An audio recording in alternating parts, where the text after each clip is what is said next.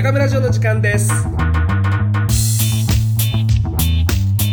い、どうもこんにちは中村城の時間です。本日もお送りしていきたいと思います。よろしくお願いいたします。えー早速ではございますが、えー今日放送が放送収録が、えー7月の8日に今これ収録してるんですがお昼ぐらいにしてるんですが、えー6日の夜7日あれもうちょっと前から雨降ってたのかな定かじゃないんですが、まあ、昨日一昨日と続けて降った大雨でですね、えー、と倉敷市の真備町という僕の住んでいるところからはもう真逆になるんですが、まあ、北部倉敷市の北部に位置する地域で一級河川の高志が決決壊いたしましてその大きな甚大な被害がありました。でご心配いただくご連絡なんかもね僕いただきまして誠にご心配おかけしました。あの家族ともども無事ですのでどうぞご心配なくという、えー状況なんですがやっぱりこうさすがにかなり近い距離の場所で大きな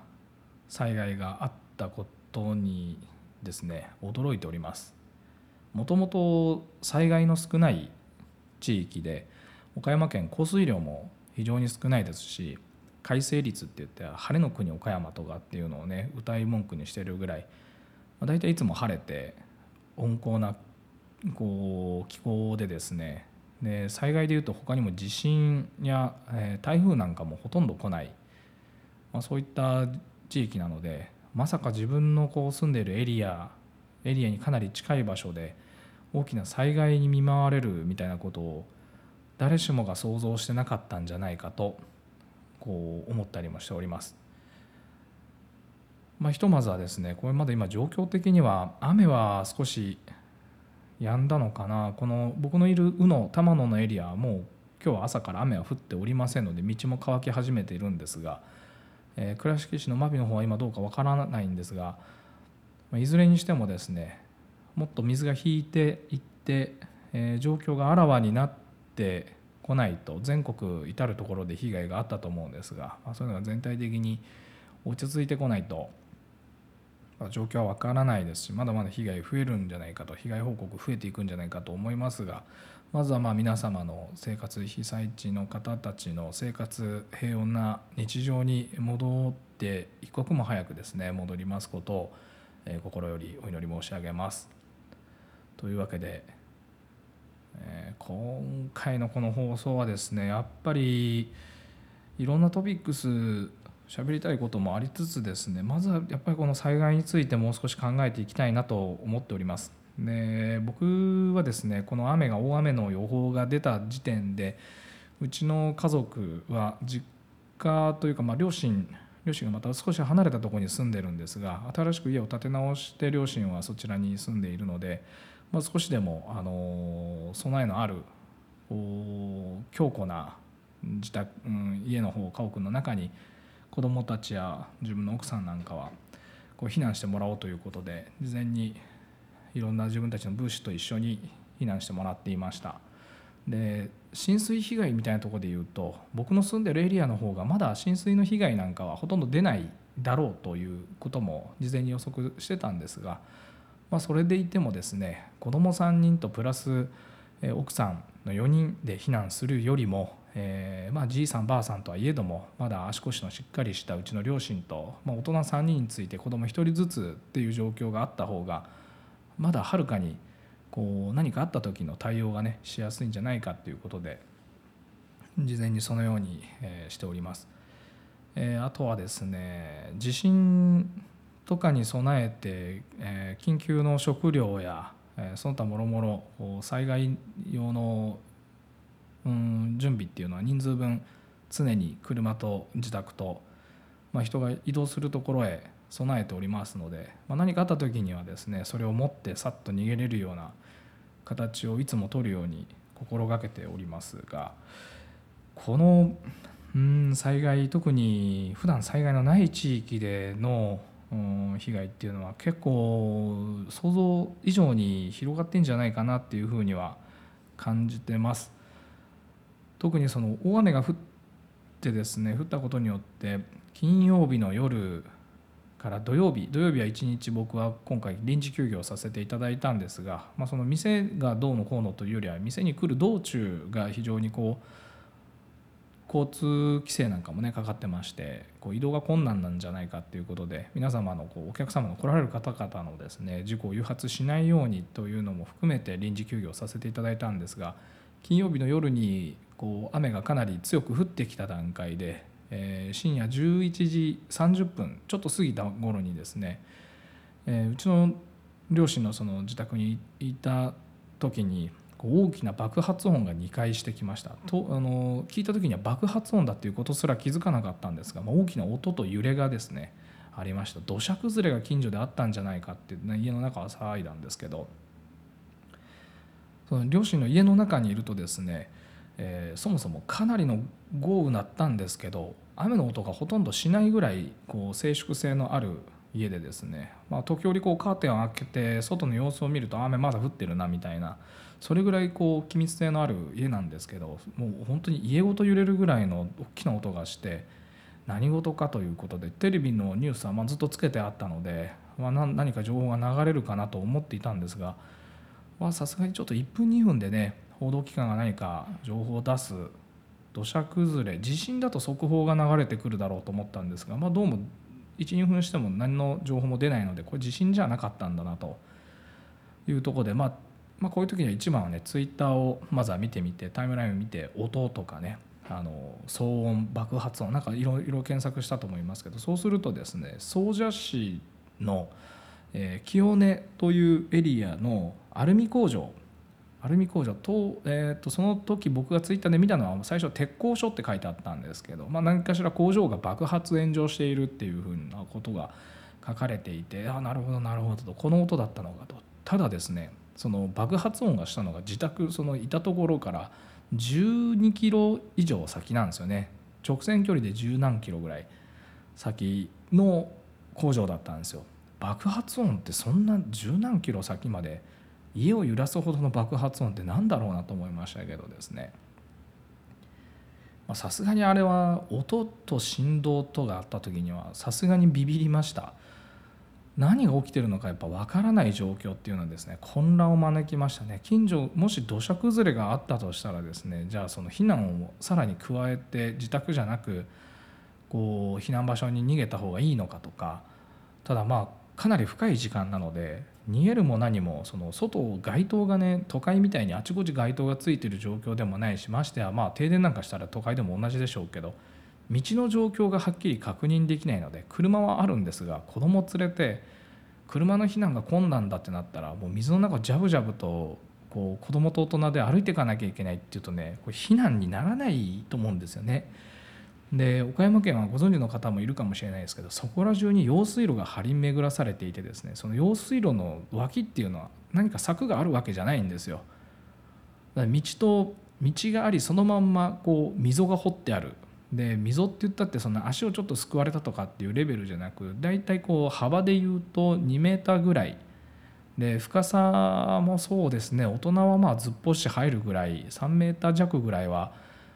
用水路によってあるんじゃないかと思うんですけどそういうとこはもう至る所始終に張り巡らされてるようなとこなんですよね。これ何が起きるかっていうと普段は当然あの車で走ってる分には見えるんで何のことはないんですけど夜中でもまあライト走ってつけて走ってれば見えるのは見えるんですが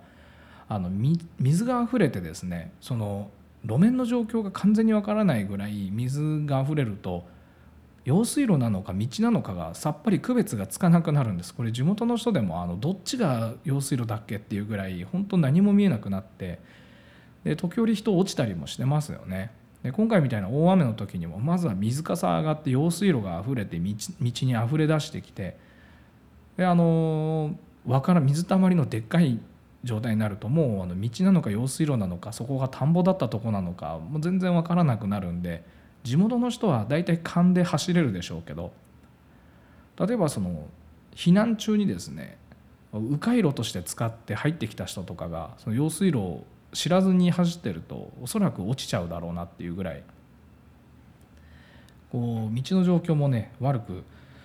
なったりするんですけどまあ、この事前の避難の準備とか、まあ、想定ですよね。こうなった場合は何をするっていうシミュレーションあの避難小学校でやってた避難訓練。こういうものに近い訓練を日頃からですね家庭でも行っておかないといざとなった時に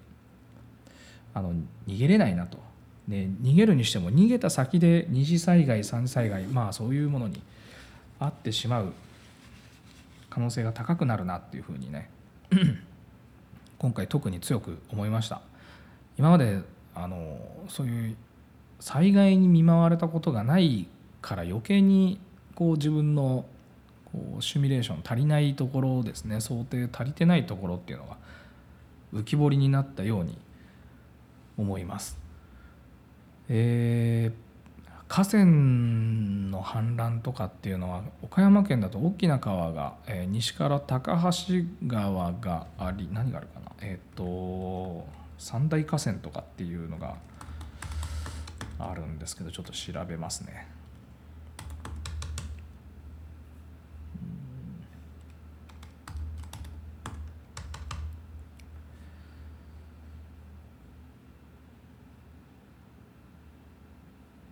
出るかな？あ出ましたね。大きな川でいうと高橋川吉井川。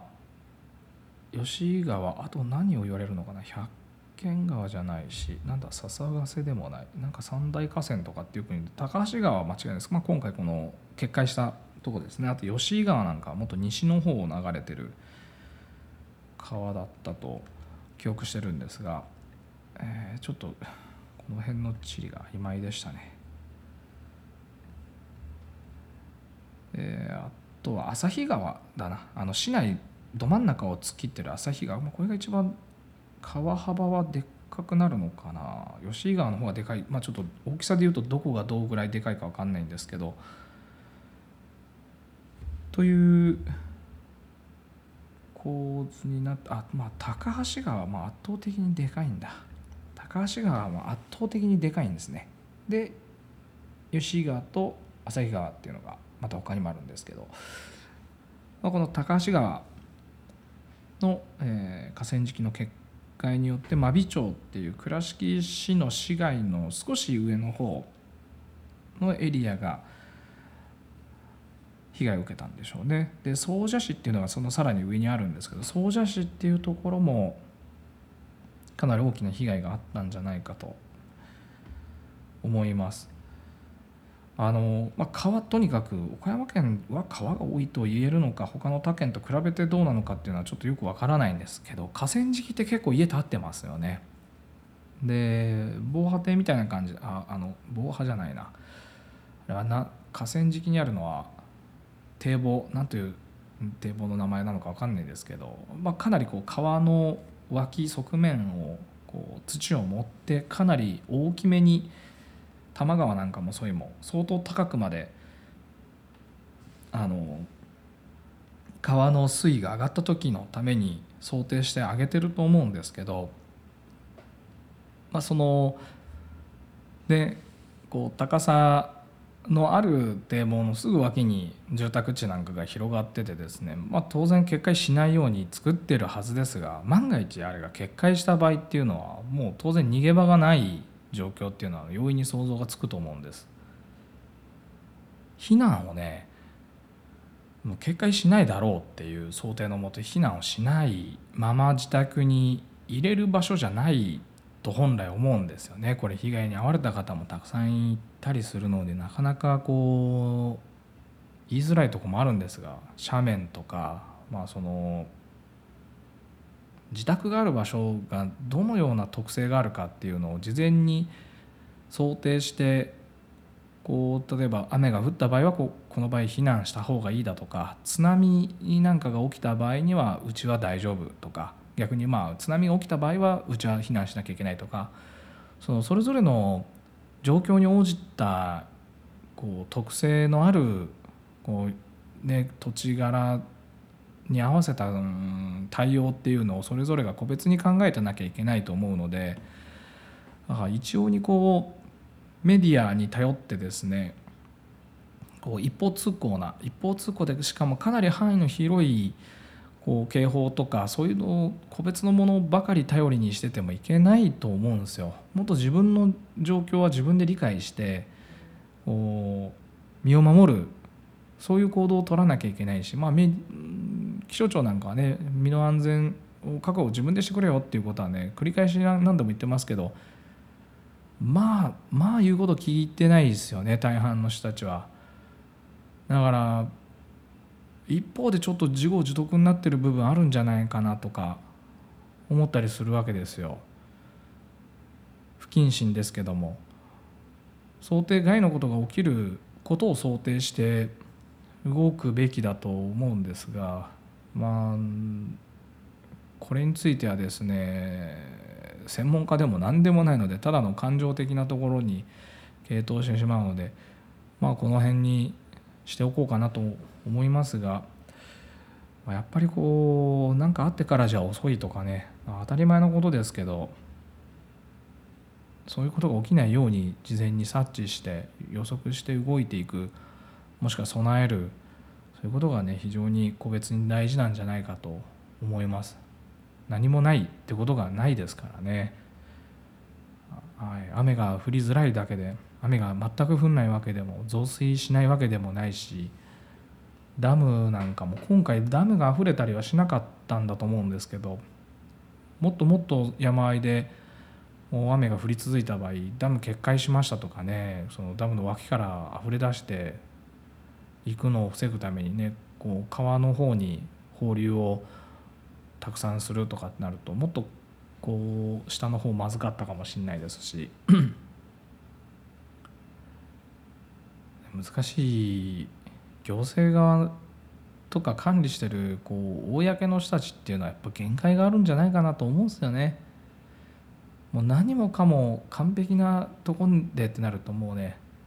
人間の生きる生きる自由度を全て失ってシェルターみたいなところで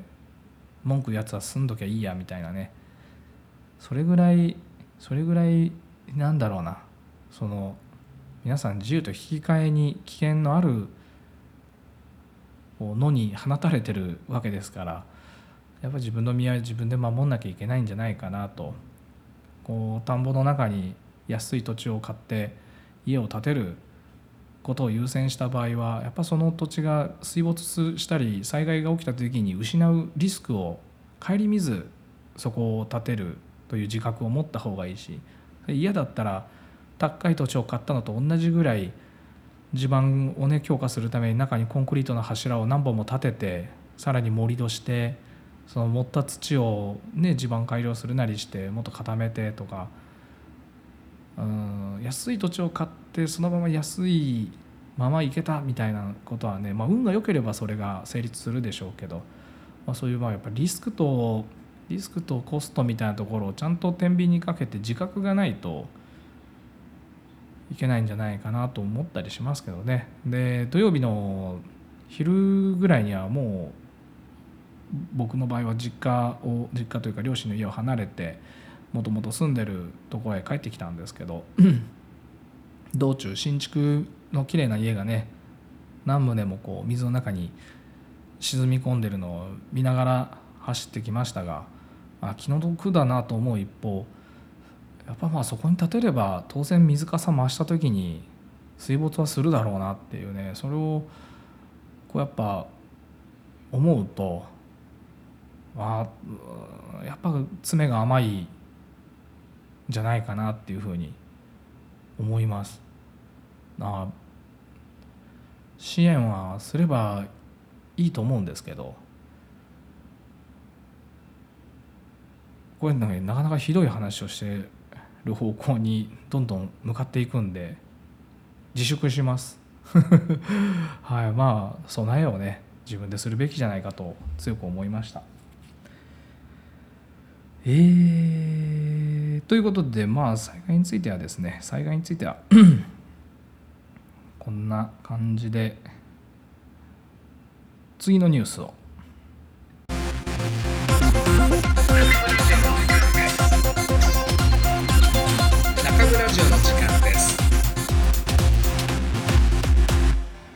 全ての移動をキャッシュレスでメルセデス・ペイを発明した男2017年1月ダイムラーが電子決済サービスを手掛けるルクセンブルクのベンチャーPayCash の買収を発表した。モビリティサービスのプロバイダーにプロプロバイダーになると謳うダイムラーが求めたのはキャッシュレスサービスでサービスを実現するための電子ウォレットだ。ダイムラーはペイ,、え、 PayCash が構築したプラットフォームをベースに自社ブランドの電子決済サービス Mercedes pay をスタートさせる予定。これによりカーシェアサービス car2go や配車サービス mytaxi を含めてダイムラーのあらゆるサービスを指一本でサクッと使える世界を作り出すという。そして、えー、しかしその発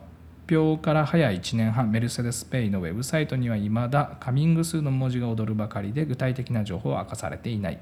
そこで NewsPicks 編集は PayCash の創業ジャン・ハイエハイラインハルト氏を直撃。ダイムラーは PayCash の買収で何を実現しようとしているのかを詳しく聞いたということでですね記事本文に関しては NewsPicks の特集があるのでそちらを読んでいただきたいなと思いますが、えー、キャッシュレスについてちょっと今日はね喋りたいと思います。えー、ご存知の方もいるかと思いますがうちの、え、理髪店の事業部および、まあ、中村商店アパレルの事業部どちらも現金での販売やり取りは一切ねやっておりません。で中村商店に関しては4年前の創業時から、えー、キャッシュでの売買っていうのはいたしておりません、えー、代引きもしないし振り込みも今はないです。クレジット払いも厳密に言うとうちではない。ペイパルっていうサービスを仲介してもらってペイパルの決済をしていただいてます。でキャッシュ一切使わない。で散髪屋の方も段階的にキャッシュレスに取り組みましてですね2018年の現段階では一切の現金の決済をお断りするという形で去年まではお断りまではせずまあどうしても現金で支払うという場合はですね受け付けていたのですが今年はもうあのそもそも、えー、釣り銭を用意していないので用意していないとねとそういうのが理由じゃないんですけどもう釣り銭の用意すらしていません。のでまあ現金いただくことがもう今はないしお断りするという状況になっております。なぜそうしたか。ここがポイントになるかと思います。キャッシュレスがまあブームだったりトレンドだからやったわけじゃないんですね。当然ながらそれはそうです。えー、散髪屋の事業部にしてもですねうちのこの店を移転してきたのが2014年の段階だったかな。4年ほど前に2013年の末頃から準備したのかな。2013年準備で2014年に移転してきたんじゃないかと記憶してるんですが、まあ、その移転してきた今の新店舗に関してはですねキャッシャーがないんですよね。もうそもそもその現金の受け渡しを想定していない内装を作ってもらっているのであのやってないんですよ。もともとは現金受け取ってた時期もあるので、まあ、そういう時は一旦あの座席で受け取ったら裏に帰って裏のちっちゃい金庫の中でごじょごじょ現金の計算して、まあ、お返ししてっていうのをねやってたりしたんですが、まあ、その面倒くさいことになっちゃうぐらいキャッシャーがないので支払いはもう早く現金をなくしたいなって強くずっと願いながらやってきました。えー、いろいろですね表面的なところをさらっていくとあのキャッシュレスについて語れる部分がゼロじゃないというかまあいろいろなくもないんですがそういう表面的なところはですねそれぞれ思うところがあると思うので、まあ、あのちょっと前提にしていきたい。なぜ僕がキャッシュレスにしたりとか何かをこうなくすということを即戦してやるかっていうとですねこれ一つはですね時間なんですよね。時間です。時間をなくしたいんです。削減したいんですよ。無駄なことやりたくない。とにかく僕はですね無駄なことをしたくないんですよ。めちゃくちゃな面倒くさがりなのでもうとにかく面倒くさいことは一切一切無用なんです。自分にとって面倒くさいことですよ。人から見て面倒くさそうなこととか別として自分にとって無駄だなと思ってることは一切やりたくないんですよ。でそのためにですねやってる。これこれに尽きるんですね。じゃあそのキャッシュレスによって何が何の無駄が省かれたか。どんな時間の無駄を削減することができるかっていうのを解説させてもらいたいんですけどえーまずですね現金を一切取り扱わないということをするとですね一つにはですね会計時間がなくなります。およそあの事前に調べてたそれは2010年ぐらい2010年とかそのぐらいから調べてたと思うんですけど毎回会計時間だけじゃないんですがあの他にも例えば受付をして、えーシャンプーにご案内してとかあの髪を切ってとかありとあらゆる自分のこうやってる行動の、えっとセグメントを少し分けながら大きな枠や小さな枠やいろんなものを分けながらずっと時間の統計を取ってたんですよね僕。でそこで判明したもののその会計の時間っていうのがおよそ平均5分ぐらいでしたどんなに早いお釣り釣り銭を1回もなしちょうど持ってきてくれる人のお会計時間、まあ、こんなのは数秒で済むんですけど、まあ、渡す方もいれば、えーと釣り銭を返さなきゃいけない人、えーじゃあお会計ですって言ってからお財布どこだっけって探し始める人とか、まあ、いろんな方がいると思うんですけどおよそ費やしてる時間5分。でこれあの1分100円の産業の僕たちからするとおよそ500円。お客様っていうのはですね自分がお会計をするために500円を僕に払うんですよ。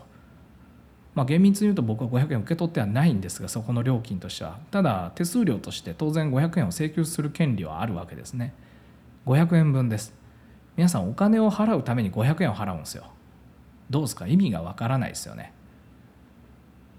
無駄なんですよ。僕もその500円をもらいたいわけでもないしいやできるだけちょっと時間をかけてできたら10分の時間をかけて1000円いただけないかなってことはないわけですよ。お客さんもそうですよね。よっしゃなんとか1分で払ったぞ。今回は100円でみたいなこともないわけです。自覚がないんですお互いに。もらってる側も払ってる側もその時間が無駄になってる自覚がなく当たり前のように子どもの頃から現金を払ってサービスを受けるっていうのに慣れ親しみすぎたせいでその無駄に気づけないんですよね。この無駄を省略すると何が起きるか。500円割り引くことだって可能かもしれませんが僕はですねその5分を他の技術に回しました。まあ例えばカットの時間や仕上がりに費やすことのある5分かもしれないしコーヒーなんかのドリンクをサービスするかもしれないしより面白い話をするために5分を費やすかもしれないし僕はその会計という時間をなくしてその他の価値のあるものに時間を移行していこうとしました。だからこれがキャッシュレスのもともとの打ったてスタートなんですよね。でこれに伴いこう付属してくっついてきたオプションみたいなもんですよね。あのやってよかったことみたいなレベルで例えば銀行で、えー入金とか、えー両替とか週に3回ぐらいこれ行ってたんですけど、え1年間52週ありましてですね、えーまあ週に何回？23回ぐらい銀行にまあ少なくとも2回は行くと想定した時に個人事業なんでね毎日は行ってらんないんで毎日は行かず2日分3日分の売り上げ持って入金行ったりで両替もまあ毎日行かなくて済むぐらいの量を一度にしとけばね行かなくて済むんで、まあ、週2回ぐらい行ってどんなに銀行早く行って帰ってしてもこれも時間計ったんですがちょっと手元にもその資料残ってないんですが、まあ、およそ30分だとして 1, 時 1, 1週間に1時間ですね、30分ごと2回やって1時間。でこれをですね52週間やるとですね大体3060分あもうそのまま計算すればいいんだ。52時間ぐらいいありますよね。1年間で。52時間。でまるっと2日ぐらい休み取れるんですよ。わかりますか？キャッシュレスすると2日休みを追加してもいいんですよ。時間が節約できてるんで。そうなんです。もしくはその2日分を逆に仕事を5分間ずつ小刻みに仕事に当てたとしたらですね2日分の売り上げが入るのと同じです。だからキャッシュレスっていうのはですね何かその時間の削減をすることによって別の利益をもたらすことだなと。同じように考えた時にうちのお店はあのキャッシュレスだけじゃなくて予約もないんですけど予約もなければ突然来た人もやらない。完全な会員制。それも1年間分の予約とお支払いを先に済ませていただくスタイルでやってるんですがまああの想像してみてください。何がなくなって何を得てるのかっていうのをねあの想像してみてほしいんですよね。つまりもう本当にこう無意識的にやってる無駄を削減すると新しい価値を生み出すっていうことに気づいていただきたいんですよ。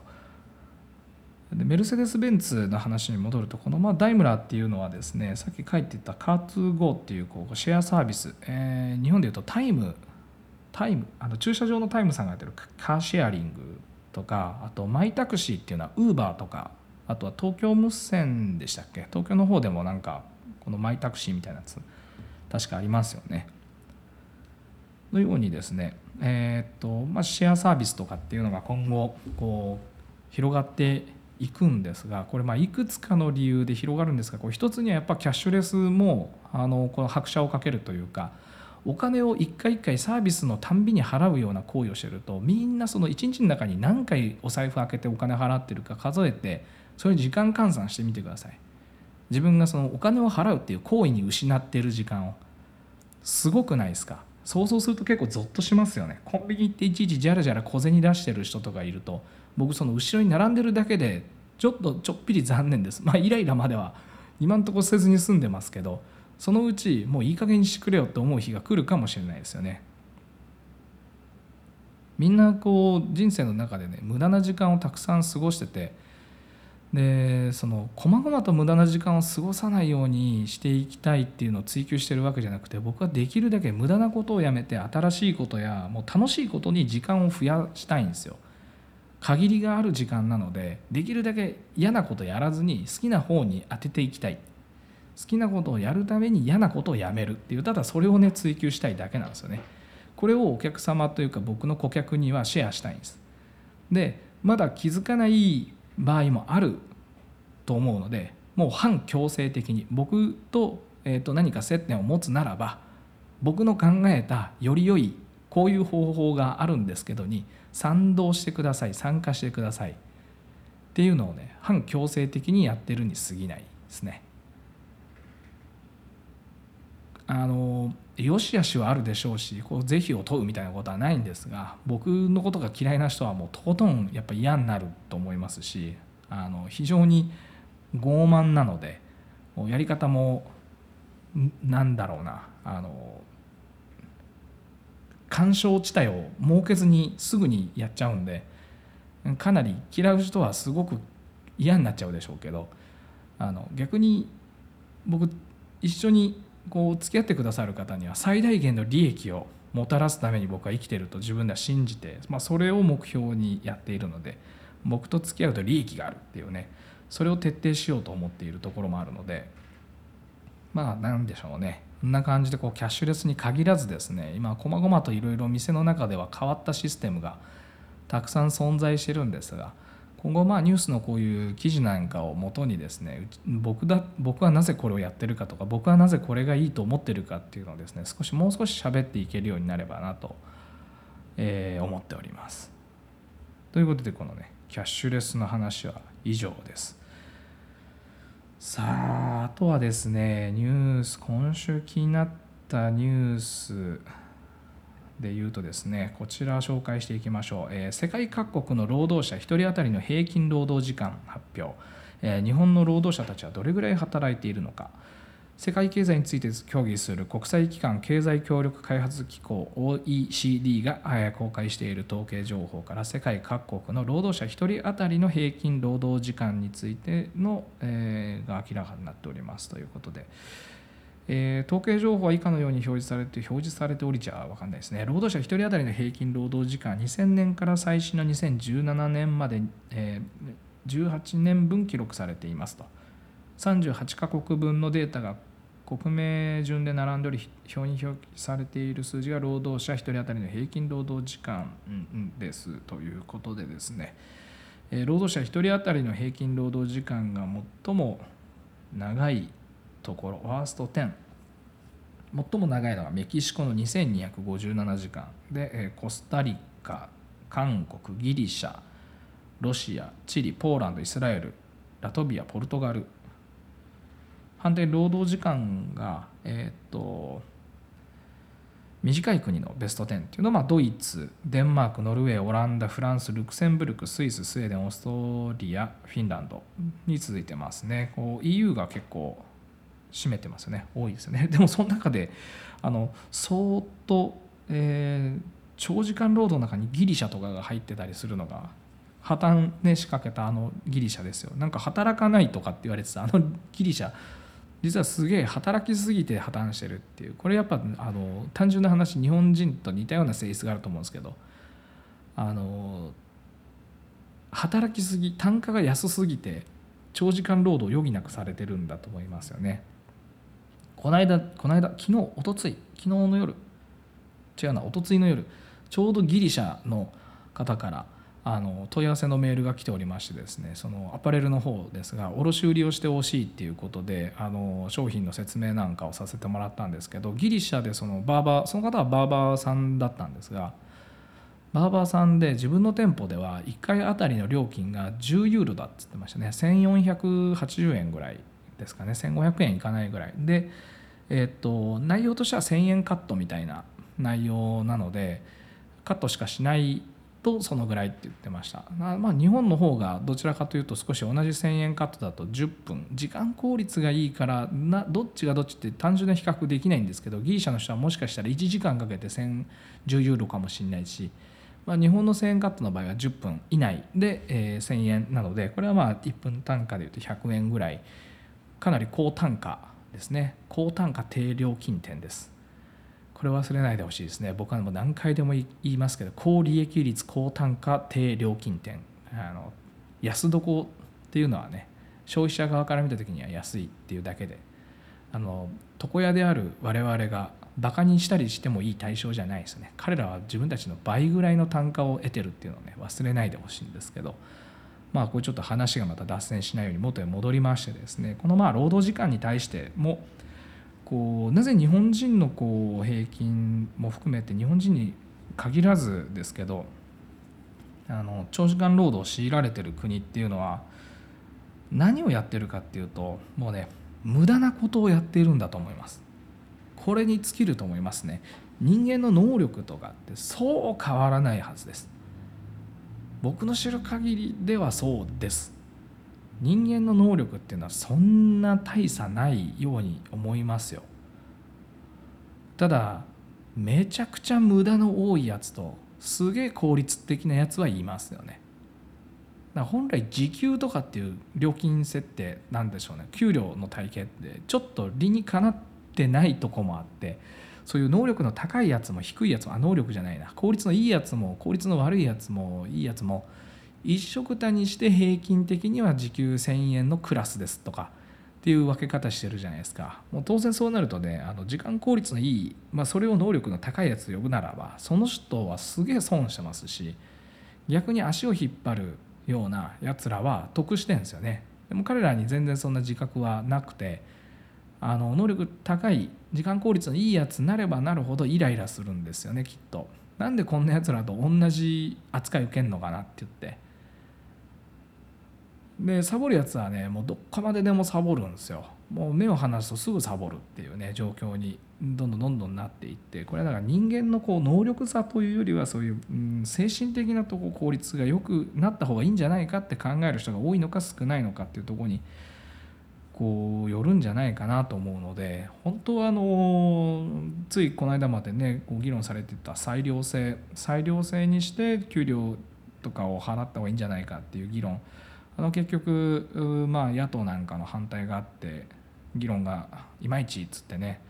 あのなくなっちゃいましたなくなっちゃったというか流れちゃったと思うんですけど、まあ、あれ本当はああいうのを取り入れてくれたらいいんじゃないかと思いますよね。あのリベラル自称リベラルの人が言ってることをやればやるほどあの使えない人たちの首は締まっていくわけで誰の方を向いてね主張してるのかよく分かんないですよね。派遣社員とかも5年以上同じ条件で雇い入れた場合はもう6年目から正社員とみなすようにとかってやると結局4年11ヶ月とかで首切あの契約更新しないで捨てちゃうわけじゃないですか。あれまあねそういうふうなこう仕事がうん社会に貢献する度合いの低い人たちっていうのが基本的にはこうねどんどんどんどんあぶれていく構造に拍車をかけてると思うんですよね。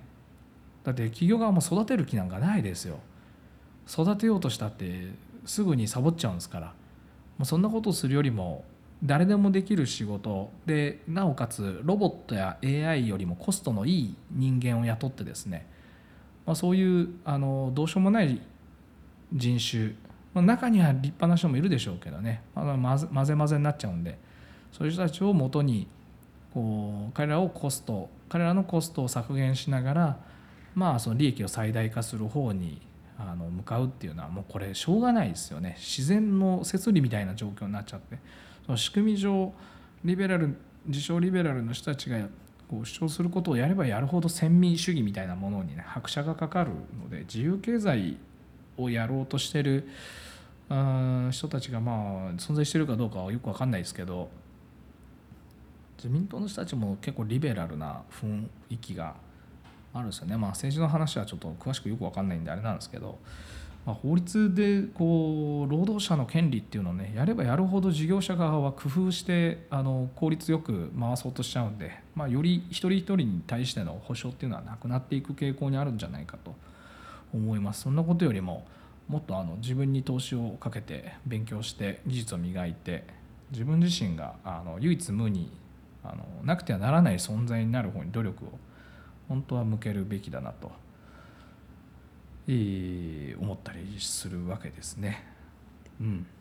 えー、労働時間とかもねそうですよねやっぱりこれも時間に関する問題とかなりニアですよね。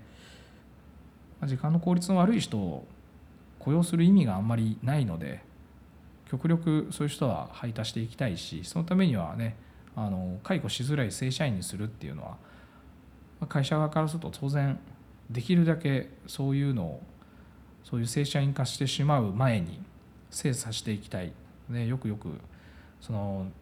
条件を満たしてるかどうかっていうのをこう見ようとするでしょうから。このラジオを聴いてる方々は、まあ、僕の知ってる人たちはほとんどがおそらく事業主だったり散髪屋のね事業主だったりあとはまあお客様でいうと、まあ、およそ決済権のある人たちが大半なので、まあ、そのいわゆる労働者のこうセグメントに位置してる人っていうのはすごくごくわずかになってくると思うんですけどやっぱり物の見方があのサラリーワークをしてるだけだとちょっと偏りがひどいなというふうに感じますね。こう我が事というか自分中心で物事を捉える習慣のある人が多いように思います。もうちょっとねこう視野を広げて視点を広げて、えー、自分の身の身に置かれた状況っていうのはなぜこうこうなんだろうな。自分の自分の状況はなぜこうなってるのかっていうのをもうちょっと包括的な視点で見れるようになるべきじゃないかなと思ったりします。はい、じゃあ次、えー、次世代 iPhone はカラーバリエーション大幅拡大へ。グレーホワイトブルーレッドオレンジが加わるみたいなことで、えー、いよいよアップルが秋に iPhone をねえー、発表するみたいなんですけどスペックなんかも記事が出てますんで、まあ、あの細かい内容は見てみてください。iPhone 僕アップルを初めて手にしたのが 3G の時ですね。iPhone3G 最初に持ってきてソフトバンクがえー、っとリリースしたやつを最初に手にしてからずっと iPhone を使ってるんですが、まあ、iPhone 使った経緯としてはもう超偶然でえー、その時はですね僕瀬戸大橋を渡って対岸の香川県高松高松市から自分の店舗のあった岡山県の南区瀬能三島なんですけど正確には、まあ、その瀬能まで通勤してて、えー、通勤するのも、えー、一旦小島実家のあった小島っていうところで一旦電車を降りて車に乗り換え一旦実家に寄り飼ってた犬をピックアップしてから店に行くっていう。大体2時間から3時間ぐらい。電車の都合によっては4時間ぐらい片道かかって移動してたんですけどその時にもうやっぱあまりにもこう寂しいのであの音楽でも聴きながら行きたいなと。ただやっぱ移動が多いので手荷物増えるの嫌だな。で電話とえー、っとえー、当時なんだっけ iPod, iPod があったのかな。iPod の代わりに代わりにというか iPod が電話になっちゃったような状態ですよね、まあ、2つ持たなくて済むからあれがいいなと思って最初買ったのが最初なんですけどあのー買ったばっかりの時には、確かねメーラーが開かなかったんですよ。メーラーも開かないしあとアプリもなんかよく分かんないけど立ち上がんなくて落ちるし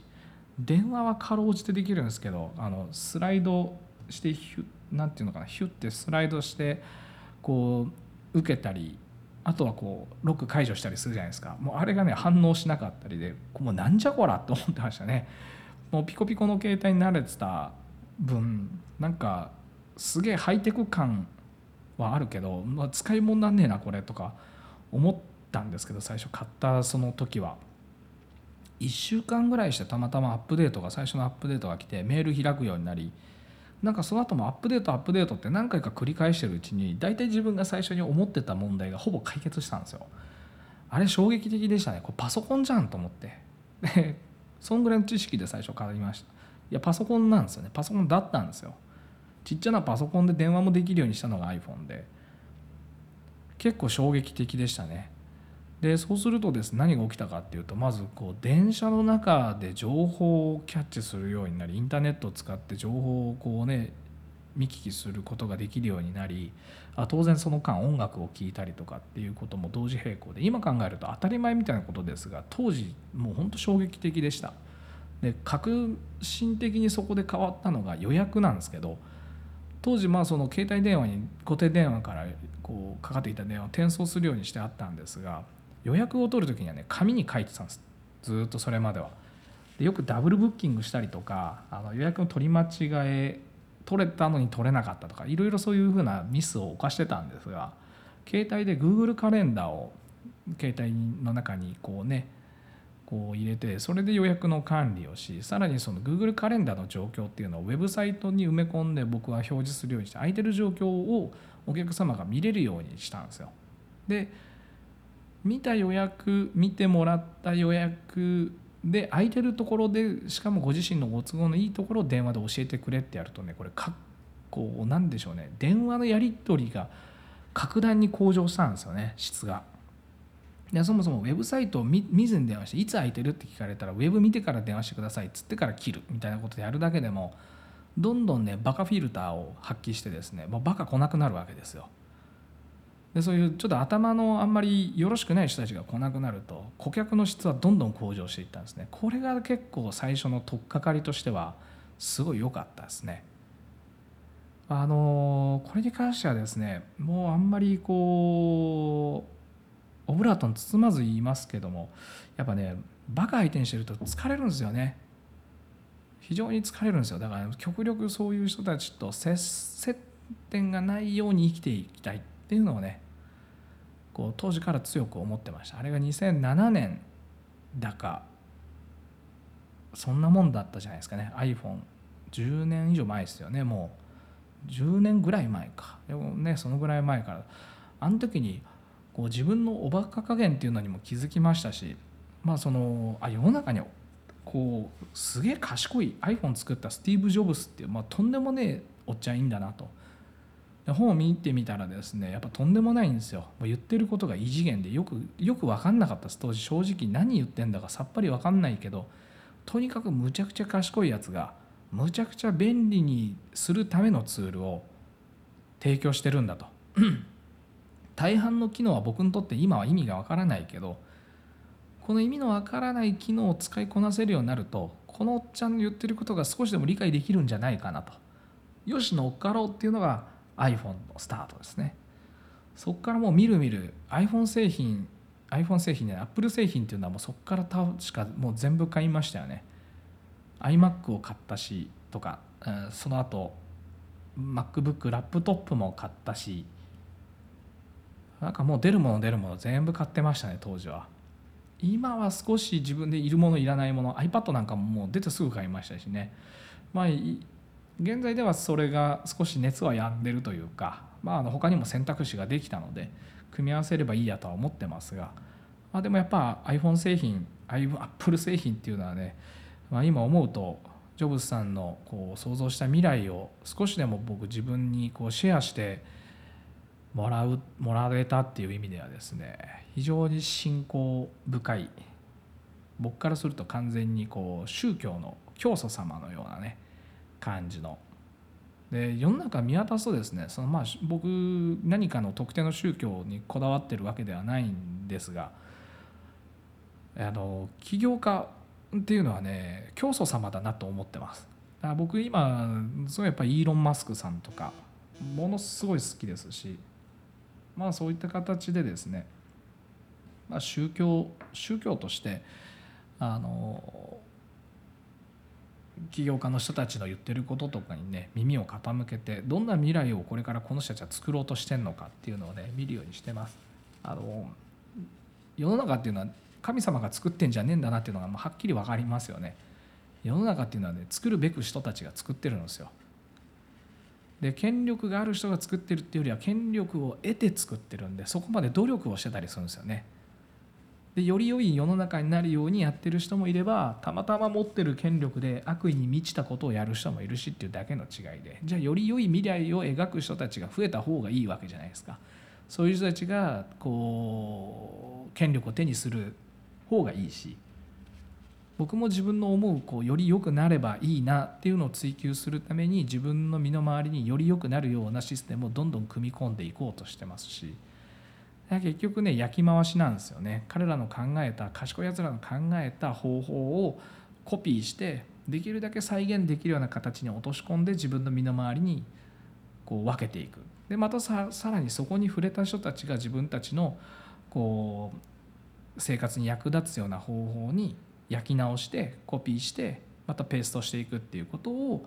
やっていくとこれ結局宗教と同じで世の中どんどん布教活動としてよより良い世の中になっていくんじゃねえかなみたいなことをねぼんやり考えてやってます。いや喋りましたね今日も。えー、最近ここ何話か1時間近く喋るようになりましたね。一人で。これはあの自分の中では成長と見ていますがまあお聞き苦しいこともねあるかもしれないし増えたかもしれないですけどもうこれあくまで独り言だと思って聞いてやってください。来週また本を書いてるって言ってたその本の続きを書く時間を一日個別で設けたんでもう少し今の状況よりは内容が詰まっていくかなと思ってます。まあ、主に内容としてはあの散髪な零細の小さな1人から3人ぐらいまで家族経営中心にした小さな散髪屋さんの、えー、経営に対して経営に関してですね実務的なレベルで、えー、取り組めるそれもこう個別に特殊なケースっていうよりは、まあ、誰しもが実践して少し成果が増えるその全体を一気にやり替えるんじゃなくてあの取り組みとしては一部から始めて少しずつ良ければ拡張するみたいなことができるようなこうね考えるネタ Q&A じゃないですけどフレームをフレームをご紹介するんでそのフレームの中に自分のやらなきゃいけないことやりたいことを当てはめていくと実践まで移せるっていうような内容の本に、まあ、していくつもりなのでまだそれを書いていこうかなと思ってます。同時にえー、細々した方法論とかっていうのも、まあ、本だけじゃなくて、えー、これはですねちょっとローンチのタイミング分かんないんですけど中村ラジオを見るテレビっていうのをねまた新たにメディアとして始めたいと思ってます。中村ラジオとは別にですね中村ラジオを見るテレビ。ネーミングのセンスがえぐいですよね。中村ジを見るテレビ。僕結構語呂が好きなんでまあそういうふうにしたんですけど。うん。テレビって言ってもあのプラットフォームはおそらく YouTube 使うと思うんですけど動画でかなり的の絞った10分以内、まあ、5分から7分半ぐらいを予定してるんですけどそのぐらいの長さの尺の、えー、ものでテーマを一つに絞ってダラダラやんない。でそのテーマごとにあのぶった切りながらまあ、量産していけるように。絵面はですねいろいろこだわりたかったんですけどやっぱこだわってると編集したりする時間もないのでもうどっちかっていうと一発撮りでラジオみたいにどっか定点カメラ置いてひたすら喋るみたいな。喋ってあと図表ですね。こうラジオだと見てもらいたい表があったりした時にこうあれこれっつっていう表現だともうさっぱり分かんないし言葉で解説するのが難しいところもあるんでそういうなんかこう言葉だけであの伝わらないところっていうのをあの図表にして出せる形を取りたいなと思っております。つう感じで、えー、中村ラジを見るテレビに関してはまだローンチはまだしばらく先だと思いますし本人に関してはまあ年内になんとか仕上がりたい仕上げれればいいなっていうぐらいのもんなんですけど、まあ、今後もですね、えー、引き続きやっていきたいと思いますので皆様よろしくお願いいたします。おっと。えー、先日ですね中村を忍ぶ会ということでですね、えー、僕初めて人に人をお誘いして自分で企画してこう食事会をしました、まあ、生まれて初めてですね人を誘って何人も誘って飯を食ったっていう経験がそもそも初めてでしてですね。まああの有意義な会にできれば今後もいいなと思っててこれに関してはあの集まっていただける人たちっていうのを、まあ、最終的にはどんどんうんターゲット絞っていきたいと思っててあのこの人とこの人とこの人とこの人みたいなね、まあ、5人から最大6人ぐらいまでの間で引き合わせたい人たちだけを誘って開催できるようにしていきたいなと。今のところあの誰でもあの情報を出して誰でもどうぞってやってるんですけど最終的にはあの目的を持った会にどんどんしていきたいなと思ってますんでもしまあ参加していただける機会があれば是非今のうちにあのおしゃべりさせてもらえればいいなと思っておりますのでよろしくお願いいたします。はあ、ということでこう今日の収録はこれで終わりたいと思います。この後もですね昨日休みを取ってしまった分午後からいつも通り夜まで営業していくんですがまあ、くれぐれも皆様、あの災害に大雨による災害に遭われた方だったり、まあ、ご家族の方いろんな方いると思いますがあのなんでしょうねくれぐれもご安全に身の安全を確保しながらあの支援活動や復旧に向けて一刻も早く平穏な日常を取り戻せるように、えー、心よりお祈りしております。というわけで今週はここまで。また来週お会いしましょう。さようなら。